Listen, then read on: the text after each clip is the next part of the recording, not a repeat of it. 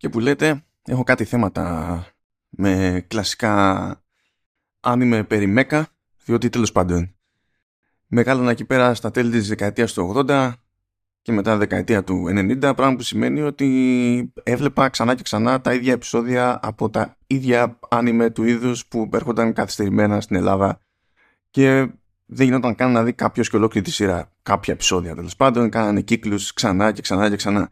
Αλλά εκείνη την εποχή έκανα τον κόπο και νίκαιζα κιόλας σε VHS τέτοια άνιμε. Επίσης ξανά και ξανά, δεν με ενδιαφέρε φυσικά όπως συμβαίνει με τα παιδιά σε τέτοιες ηλικίες. Το ότι είχα ξαναδεί πράγματα ήταν ξανά μανά. Τι να γίνει παιδιά, αυτές οι ηλικίες, ρομπότ, ιστορίες κτλ. Οπότε όταν ήταν εκεί στη λίστα της Microids για την Gamescom το UFO Robot Grendizer, The Feast of the Wolves, έχει και τον υπότιτλο, ψήθηκα κατευθείαν, διότι δεν είναι ακριβώς αδιάφορο brand για εκείνους τέλος πάντων που είχαν στο παρελθόν σκάλωμα με κάνιμε, ας το πούμε έτσι, ή τέλος πάντων είναι σε κάποιο βαθμό εξοικειωμένοι με την ομπρέλα τέλος πάντων που λέγεται Mazinger και περιλαμβάνει τέλος πάντων και άλλα πιο μούρες τέλος πάντων ρομπότ, γιατί υποτίθεται ότι το Grandizer είναι...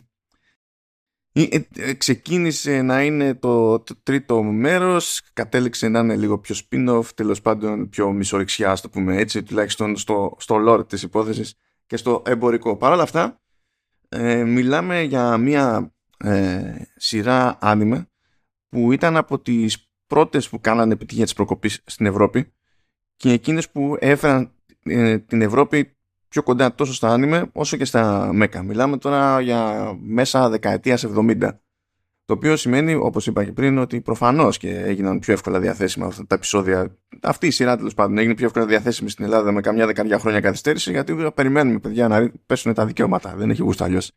Αλλά είχε κάνει σαματά στη Γαλλία, στην Ιταλία, στο γαλλόφωνο Καναδά, είχε κάνει και σε αραβικές χώρες, things happen. Και τέλος πάντων, κάπως έτσι συνδέονται όλα τα πράγματα, μιας και η Microids είναι επίσης γαλλική, η Endroid που αναπτύσσει το παιχνίδι είναι επίσης γαλλική. Προηγούμενος εις τίτλος ήταν ένα roguelike για το Switch, το Fallback του 2019. Και τέλος πάντων, έκανε ένα περίεργο εκεί πέρα κονέ η Microids και λέει θα πιάσω εγώ αυτό το IP, θα κάνω το κονέ να έχω και τη μουσική που πρέπει του τότε. Από την καλαδί κατευθείαν τα ακούει κάποιος και αν είχε οποιαδήποτε επαφή στη ζωή του με τα τυπικά ακούσματα σε μουσική άνιμε της δεκαετίας του 70, κάνει μπαμ κατευθείαν, ακόμη και να μην θυμάστε δηλαδή τα θέματα του συγκεκριμένου, τα μουσικά θέματα εννοώ, θα πάει το μυαλό προς το general direction, να το θέσουμε έτσι. Και παρότι είναι σαφές ότι δεν μιλάμε για κάποια τεράστια παραγωγή, τεράστια προσπάθεια, είναι μια περίπτωση που θέλει να εξυπηρετήσει πάλι σχεδόν όποια να είναι η ηλικία σε κάποιο βαθμό και να κυκλοφορήσει οπουδήποτε, πράγμα που σημαίνει ότι προφανώς βγαίνει και σε Switch και στα πάντα όλα και βγαίνει Ευρώπη τουλάχιστον 14 Νοεμβρίου, είναι κοντά. Οπότε καταλήγει σε λογική λίγο απ' όλα και αυτό το λίγο απ' όλα είχα την ευκαιρία περίπου, εντάξει δεν είδα όλες τις πτυχές του παιχνιδιού αλλά είδα ουσιώδη παραδείγματα του παιχνιδιού σε έτσι, ένα hands-on που κράτησε περίπου 3 τέταρτα και είχα και ένα γάλο πάνω από το κεφάλι μου να τα συζητάμε εκεί πέρα.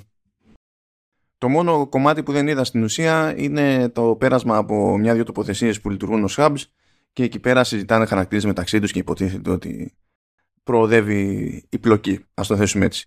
Αλλά είχα το περιθώριο. Επίσης δεν είδα όντως κανονικό δείγμα του ανοιχτού κόσμου. Γιατί τι παίζει. Σε αυτό το παιχνίδι υπάρχει ένα κομμάτι το οποίο στην ουσία εκεί πέρα ελέγχουμε το διαστημόπλιο και πιου-πιου, είναι για να αλλάξουμε ρυθμό. Και από εκεί και πέρα ελέγχουμε απευθείας το ΜΕΚΑ. Απλά κάποιες αποστολές είναι συγκεκριμένες με αρχή, μέση και τέλος, ενώ μέρος του παιχνιδιού κινείται σε ανοιχτό κόσμο. Και υπάρχουν και εκεί πέρα και μομπάκια για να καθαρίζουμε, άμα θέλουμε, αλλά και διάφορες άλλες αποστολές. Και η λογική συνήθως είναι ότι όταν ξεμπερδέψουμε αυτές τις αποστολές, τότε είναι που ανοίγει ο δρόμος προς τις πιο έτσι συγκεκριμένα φτιαγμένες, με συγκεκριμένη ροή και κάπως έτσι φτάνουμε τελικά στο boss fight, ρίχνουμε εκεί λίγο ξύλο και προχωράμε. Τώρα λέγοντας ανοιχτός κόσμος δεν μιλάμε στην ουσία για περίπτωση που έχουμε ένα τελείως ενιαίο πράγμα, τουλάχιστον δεν κατάλαβα να είναι έτσι. Γι' αυτό μου είπανε για 7 επίπεδα που κάθε επίπεδο είναι τέλος πάντων, ας το πούμε, ένας ανοιχτός κόσμος και κινούμαστε τέλος πάντων ελεύθερα πέρα δόθε.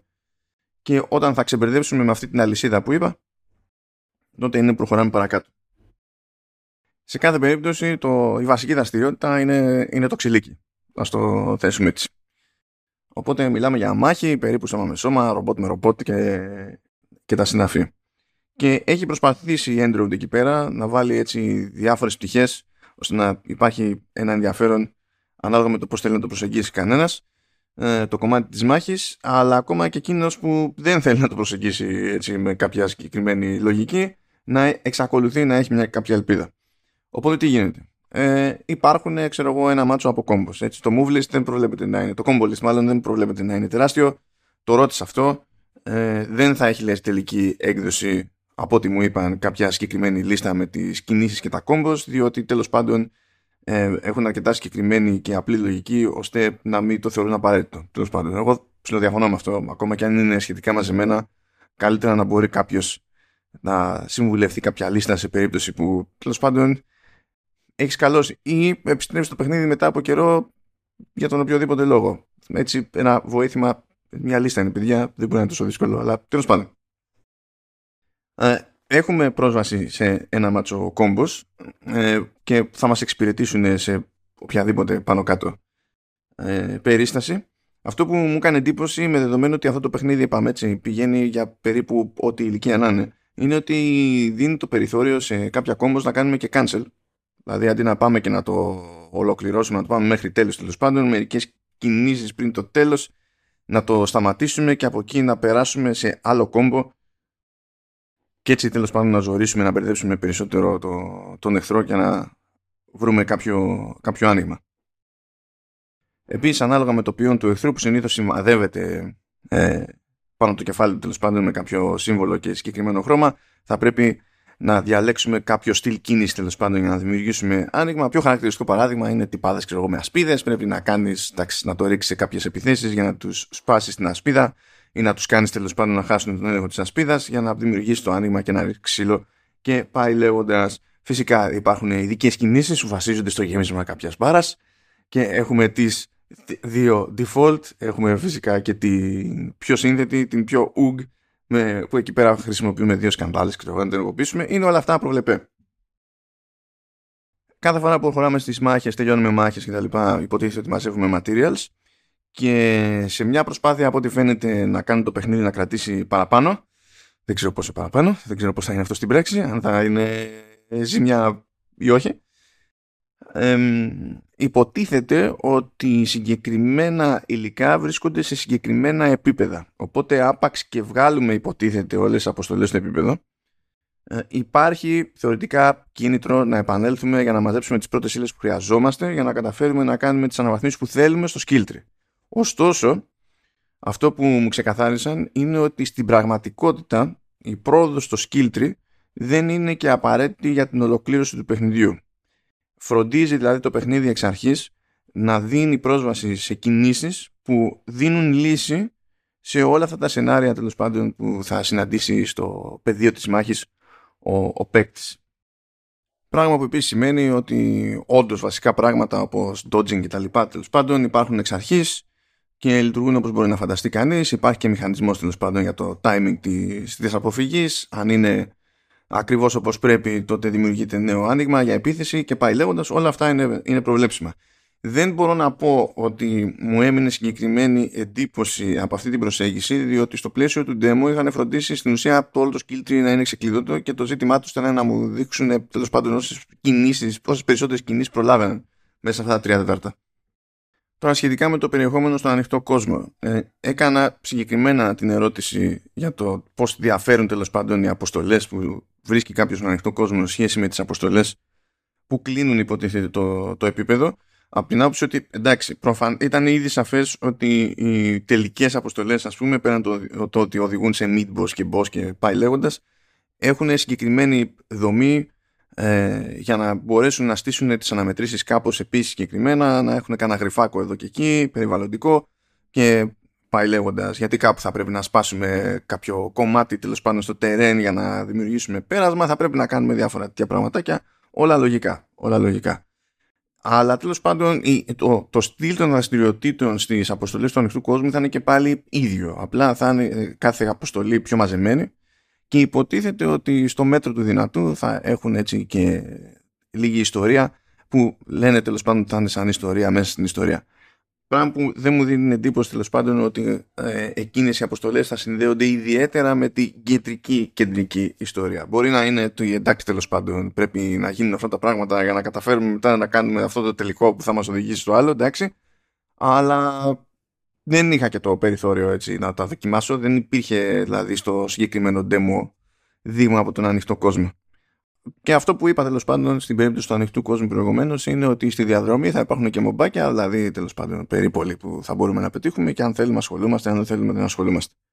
Φαντάζομαι ότι τώρα το κατά πόσο θα ασχοληθούμε εξαρτάται από το πόσο θέλουμε να δώσουμε πόνο στο skill tree, πράγμα που σημαίνει ότι θα πρέπει να δώσουμε πόνο στη συλλογή materials και όπως είπα συγκεκριμένα materials βρίσκονται σε συγκεκριμένα επίπεδα, οπότε άμα είναι να το πάρουμε πατριωτικά θα θέλει να πράξουμε αναλόγως, θα θέλει το grind. Ελπίζω αυτό το grind να μην είναι πολύ.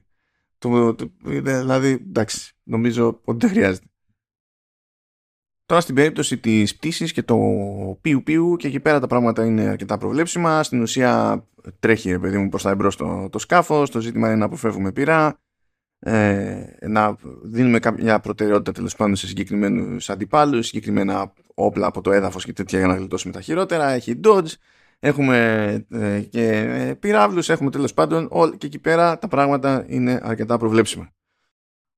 Αυτό που είδα τουλάχιστον στο demo, έτσι, που το demo είπαμε το δοκίμασα τέλη Αυγούστου εκ των πραγμάτων, βασίζεται και σε παλαιότερο demo, απλά υποτίθεται ότι είχε καινούρια πράγματα να δούμε για τη Gamescom που δεν τα είχαν δείξει αλλού. Προφανέστατα και έτρεχε σε PC, εντάξει, ok. Δεν ξέρουμε πόσο πιο παλιό ήταν αυτό το demo και τέλος πάντων από τότε έχουν περάσει και 2 μήνες γεμάτοι και μένει λίγο ακόμα τέλος πάντων μέχρι να κυκλοφορήσει η τελική έκδοση του παιχνιδιού.